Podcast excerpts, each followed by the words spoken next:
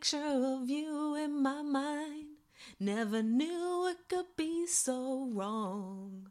Why'd it take me so long just to find the friend that was there all along? Oh, yeah, Boyzone Classic, picture of you. Well, ladies and gentlemen, happy Paddy's Day. I am reminiscing about a time I was in Lily Bordello's in Dublin's fair city. I had a magic Lillie's key at the time, and I was there with a couple of mates. And who did I see before me but Shane from Boyzone? Now, I'm not sure about you guys, but I loved the five lads growing up. Loved them on the Late Late Show the first time they appeared on that. Loved their album covers, loved their posters, loved their look. Just mad for them. Played their CDs on my stereo in my bedroom growing up and belted out the ballads like there was no tomorrow. Just loved them. And so there he is before my eyes, crosses and tattoos all over him, desperate to chat to him, not desperate to chat about anything in particular, just to see him and see what he was like and feel what he was like. And do you know when you listen to someone and you engage with a part of their personality for so much of your life. And then they're there. You just, you can't not go up to them. You can't not talk to them. And so after a few drinks, I was wondering, what could I say to this fine gentleman? And I'm not sure if you guys remember, but he went through a kind of a, a religious phase in his life. And uh, I thought, okay, that that's my topic. That's my that's my in. And so not really knowing much about his experience with Christianity and not really following any of the stories on it, just really seeing him wear some crosses and have a few cross tattoos, I entered his space in the club and I said, Shane, I just have to compliment you on your influence over young people and your ability to showcase young people a new way in to Christianity. And I think it's great what you're doing. I think young people looking at you now will think, cheapest, you know what? Maybe I could revisit that as a belief system. Anyway, he was so wonderful and lovely and kind. Clearly, I was talking at my ass, but he was just so appreciative of someone just actually from the normal world. Not that Lily Bordello's was a normal world, but just someone coming up to him chatting, I suppose. And uh, anyway, I suppose we spoke for about five or seven minutes, and and I left, and I was very glad I went up to him. I suppose.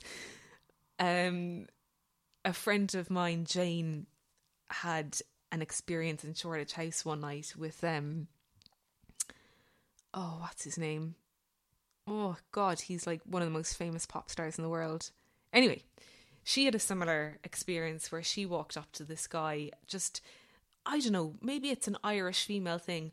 When we see a famous person we know and we've kind of engaged with over a period of time, we just have to go up and talk with them.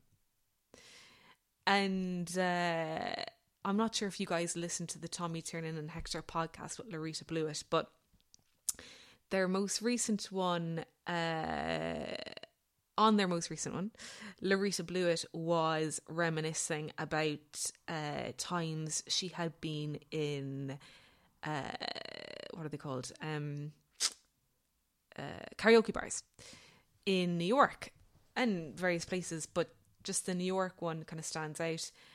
And she has this thing with karaoke whereby she just has to she has to sing a song at the karaoke even though she doesn't think she's very good.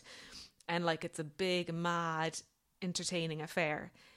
And when she was kind of divulging all this information on the recent podcast, I just totally related to it. It's just there's a trait in Irish women that is fierce. And you best not mess with it because it's to come out. Hail, rain, or shine. And best just let them get on with it. Leave them have their moment in the spotlight for a few minutes. Um, no matter how atrocious they are. And then, you know, fair enough, take the mic back off them, but let them have their moment. And um, being here in Mayo on St. Patrick's Day, surrounded by strong, fierce, down to earth Mayo women, is just wonderful. I have been engaging with some Mayo women recently, um, and God, they're great. And I guess just reflecting on this time with uh, with with Shane of Boyzone and him and his his his religious phase and and now being here surrounded by grottos and Mary statues and a fierce belief in the church. Irish flags everywhere, Mayo flags everywhere. Today, people, eh, loads of people are wearing green, some head to toe, um, others just a jumper or a pair of trousers or a hat or an Irish flag hat, even in some cases. It's uh, it's lovely. It's just lovely. I myself am wearing an Aran jumper, uh, green, a lovely green jumper. I there was a, a gentleman on the beach earlier, head to toe, runners and all, a shade of green.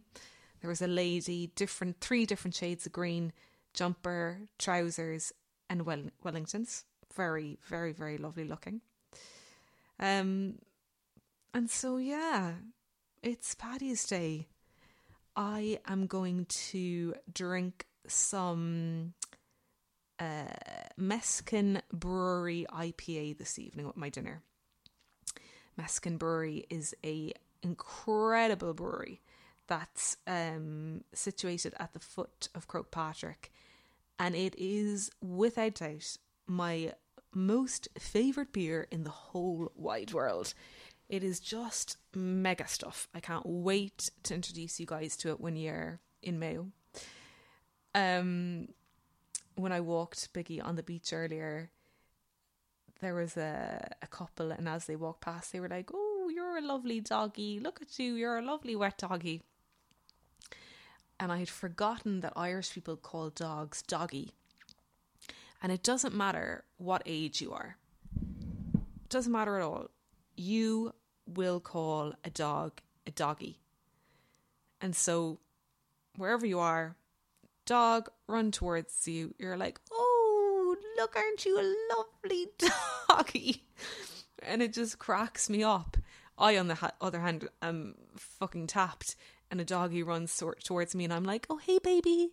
And I'm sure they're like, geez, who's your one there calling the dog baby? But anyway, we all have our ways of using language. Um, this morning, I was very confused about what I was going to make for dinner. A friend of mine, uh, Sam, who's based in East Sussex, was like, "What, like, what to eat on Patrick's Day?" And now, normally on Patrick's Day, I would throw a big dinner party for friends, and I would boil and bake a massive ham and I would do lashings of coleslaw, potato salad, a whole wagon of stuff. There'd be loads of booze, there'd be loads of song. And in the past, I've asked friends to prepare a poem or a song or something. And so it's great gas. People come with their poetries or their songs prepared and oh, we've had some wild, brilliant parties. Just brilliant. Um, and so I've had a few messages from some friends today just saying like how much they would love to be at one of those now. And I'm sure we'll rehost those again next year. But yeah, it's a funny old festival to celebrate by oneself. But uh, so I ended up, I, I've ended up with the weirdest ingredients to celebrate St. Patrick's Day. I'm doing a kind of sweet potato, halloumi, chili, like kale, green, black bean mix of things. Just gonna freestyle and see what happens. Um and yeah. Wonderful. Wonderful festival. Can't wait to celebrate it properly again next year. But anyways, those are my ramblings uh, for the day. And um, wherever you are, I hope you're having a magical Shamrock Wednesday. And uh, yeah, I'm really looking forward to hanging out soon. um, peace and love, guys. You're a baker girl, Karen.